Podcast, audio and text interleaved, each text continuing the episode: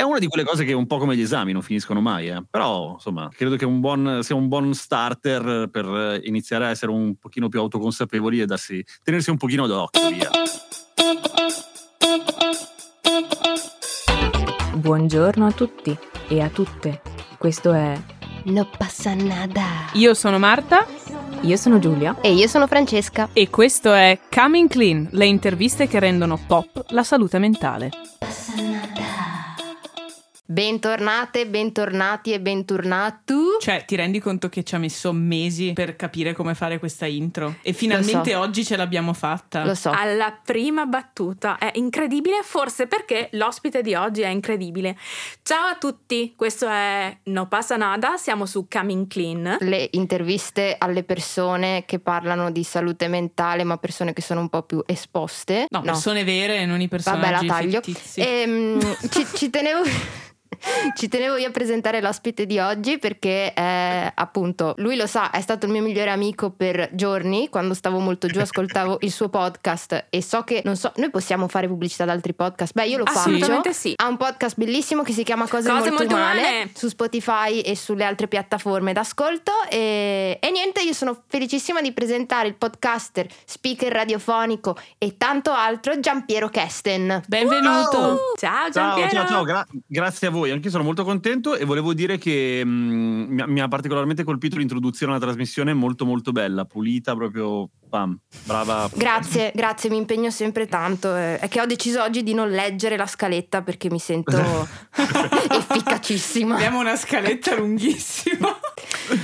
Facciamo che esco io dall'imbarazzo di, di queste mie co-conduttrici. Conduttrici, Conduttrici. conduttrici. Ti ringrazio per essere qui con noi e parto subito a sprambattuto facendo quelle domande personali che tanto piacciono alle persone. Quelle molto comode. Cose Esatto. molto comode. Esatto, uno Vai, spin-off. andate serenissime. Innanzitutto, Giampiero, che cos'è per te la salute mentale? Una cosa molto sottovalutata, mettiamola così. Nel senso che io eh, in realtà è da tempo in memoria che dico che la- come dire, la- la- lo psicologo o la, la- la psicoterapia in teoria dovrebbe essere obbligatoria per tutti. Poi e già per questo ho- noi ti amiamo. Tantissimo. Poi negli anni magari ho preso una, come dire, una posizione più morbida, però eh, io faccio parte di quella generazione, sono del 78, ok? Quindi ho 43 anni, piacere, e so- faccio parte di quella generazione che ha iniziato in qualche modo a scalfire il grosso tabù del eh, vado dallo psicologo, ah quindi sei pazzo, ok? E spero, cioè mi pare di capire, anche perché poi faccio anche il, il prof con gli adolescenti, mi sembra di capire che questo tabù stia piano piano decadendo un pochino. E- Finalmente. Però c'è un po' di lavoro da fare. Tant'è Giampiero che ieri su Twitter mi sono mandato alle ragazze, mi sono imbattuta in un thread di una ragazza che addirittura diceva possiamo smettere di romanzare l'andare in terapia, cioè ok vado anch'io in terapia ma cosa volete da me non è una cosa figa. E invece secondo Vabbè, me è importante parlarne però, cioè...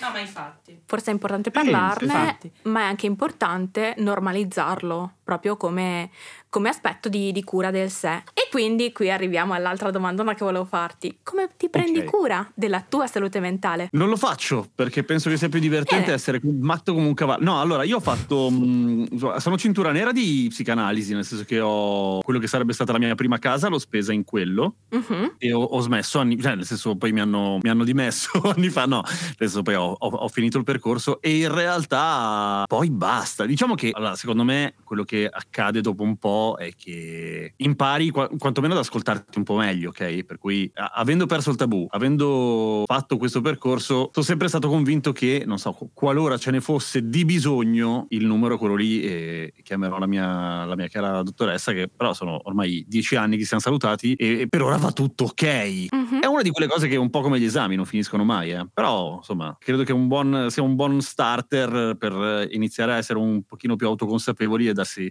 tenersi un pochino d'occhio, via. Assolutamente. E ricordiamo anche in questa sede che sì, è vero, le analisi possono essere lunghe, ma hanno un inizio e hanno una fine. Non sarà una cosa che sarà con voi per sempre, tipo le tasse. Tranquilli. Quello non so se esserne felice Diciamo o che meno. ognuno poi ha il percorso personale, cioè che è, è bello leggere il DSM, standardizzare tutto quanto, però allo stesso tempo siamo tutti esseri umani singoli singoli e quindi ognuno poi ha il suo percorso e viene stabilito con un professionista. Quindi Vi giuro che Francesca ha anche hobby normali, oltre che leggere il DSM. ho comunque. cominciato a leggere il DSM perché mia sorella all'università faceva psicologia ai 12 anni, mi sono trovata sto Sempre libro. colpa tua, hai L'ho aperto e ho detto: Ah, questo ce l'ho, ah, questo ce l'ho, Mm, ho anche questo.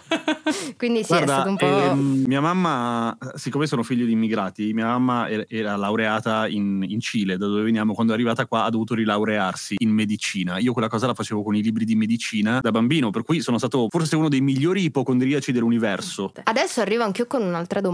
Io avevo sentito che in alcune puntate del tuo podcast parlavi del trauma generazionale. Sì, sì, eh, e tra l'altro è stato interessante e divertente, tra, tra grossi virgolette, a un certo punto scoprire che forse poteva essere quella cosa lì, nel senso che non, non avevo mai sentito parlare, no? I miei genitori sono cileni, sono scappati dal Cile dopo il colpo di Stato e sono arrivati qua non come chi cerca fortuna né come chi si rifà una vita cerca l'America, tra virgolette, no? Sono venuti qua un po' per, nece- cioè, un po' per necessità. E mia mamma è italiana perché eh, mio nonno era italiano, per cui no, mia, mia mamma è, è cilena, però ha la Mhm. cittadinanza italiana perché in Italia, come sapete, c'è lo ius sanguinis. Per cui ovvio- cioè, l'Italia era una, una scelta abbastanza obbligata in quel senso. Parlicchiava un po' di italiano, per cui era, era la cosa migliore. Ma si sono ovviamente portati dietro tutta una serie di cose che eh, moltissimi della loro generazione cileni, della loro generazione che poi ho conosciuto perché comunque sono arrivati in tanti poi in, in quel periodo in Italia, come, come molti sapranno, si sono portati dietro un sacco di schifo. Mhm. E quella paura lì che è difficile da spiegare, che per me ha sempre fatto parte della- del quotidiano, del normale, e che ha fatto parte del mio quotidiano anche quando in realtà non ce n'era alcun bisogno. Però mi ricordo determinati timori, determinate attenzioni verso cose che non esistevano in realtà, perché qua non c'erano, che però per me erano estremamente plausibili. E quella roba lì effettivamente te la porti dietro per un po'. E ti rimane un po' la sensazione che figata che siamo tutti vivi, non so come dire. Mhm. "Ca- Sì, certo, può dirlo chiunque, ma non- di solito non lo pensi, perché non è, non è un modo sano di vivere, non è un modo sereno di campare. ecco. Grazie per questa tua condivisione perché appunto purtroppo ancora non si sente parlare molto di che cosa può essere il trauma generazionale, quindi non- Posso già correggerti? Ecco sì, infatti perché io lo chiamo No, ma così io- ma mi sono inventata la parola. No, non sei tanto distante, si chiama trauma transgenerazionale ed è mm, un impatto, è il trasferimento di un dolore emotivo, fisico o sociale di una persona alle nuove generazioni in delle modalità che vanno oltre l'apprendimento diretto, tanto che si parla addirittura di ripercussioni epigenetiche nelle terze generazioni eh, e dell'influenza dell'ambiente nell'espressione genetica. Le generazioni successive a chi ha vissuto e sofferto un trauma originario non necessariamente svilupperanno gli stessi disturbi, ma saranno più vulnerabili a altri tipi di disturbi quali ansia, stress, depressione e quant'altro. Perché? Perché effettivamente vengono riproposti degli elevati livelli di, di cortisolo nel sangue di chi ha subito effettivamente il trauma e si suppone che questi livelli altissimi poi vengano trasmessi anche a livello fetale. Quindi eh, cosa è incredibile. quando parliamo di riparare al dolore dei, dei nostri antenati, non stiamo dicendo una cosa eh, Senza particolarmente, no, particolarmente fiabesca, Mm-mm. ma ci sono delle evidenze scientifiche che spiegano che un trauma può essere passato da generazione in generazione. Cioè, la paura plasma quelli che vengono dopo e lo trovo incredibile, Eh già, veramente già. E ovviamente in questo momento, mentre noi parliamo, a qualche migliaio di chilometri si sta- Eh, stanno infatti. fabbricando tantissimi traumi transgenerazionali che- di cui parleremo Sì, per co- molto come se non bastassero, tra l'altro, quelli dei Balcani che erano arrivati, Esatto, cioè, mh, esatto. vent'anni fa, sempre vicino a noi, però vabbè. Ne approfittiamo per dichiarare qui e sempre noi di No Passa Nada siamo fortemente contro la guerra, di qualunque tipo essa si tratti. E contro le invasioni territoriali. Non siamo a risico.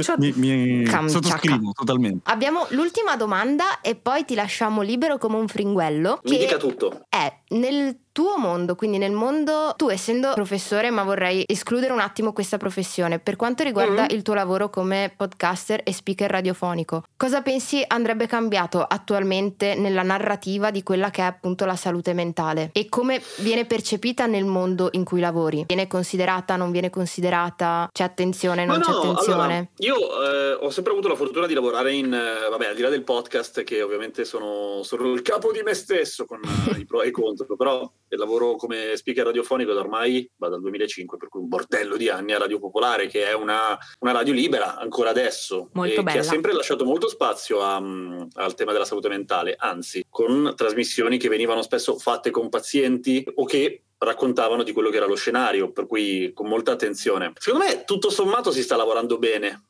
Ok, cioè da- quello che sta accadendo dal basso, quindi da- dal podcasting, eccetera, non, non è male. Secondo me, riguardo a quello che dicevate prima sul, su, su- mm, non mi ricordo, ah, sì, su Twitter, del fatto che qualcuno aveva detto, vabbè, però andare dallo psicologo è normale. Succederà anche quella cosa lì, cioè ci sarà chi dirà, eh, ma basta parlare di No, ma già, già succede. palle." Che è incredibile perché c'è un mondo sommerso di gente normale. Io ce li ho in famiglia molto molto vicini che dicono ma come vai dallo psicologo? Per Eh, me ma quello che ha così- problemi di salute mentale non ha problemi. È Quindi normale, è normale, come, ah, sei depresso, vabbè, ma esci tu. Sì, non Vedi? pensarci. Colpa, cioè, ti passa. Ma stessa cosa per tutto quello che era il mondo dei diritti LGBTQ+, cioè, Mhm. eh, ma basta parlare di questa roba, ma basta fare le, le carnevalate, cioè, c'è sempre il rebound dall'altra parte. Poi chi se ne frega perché tanto le cose vanno avanti, che lo Yes. vogliano o no.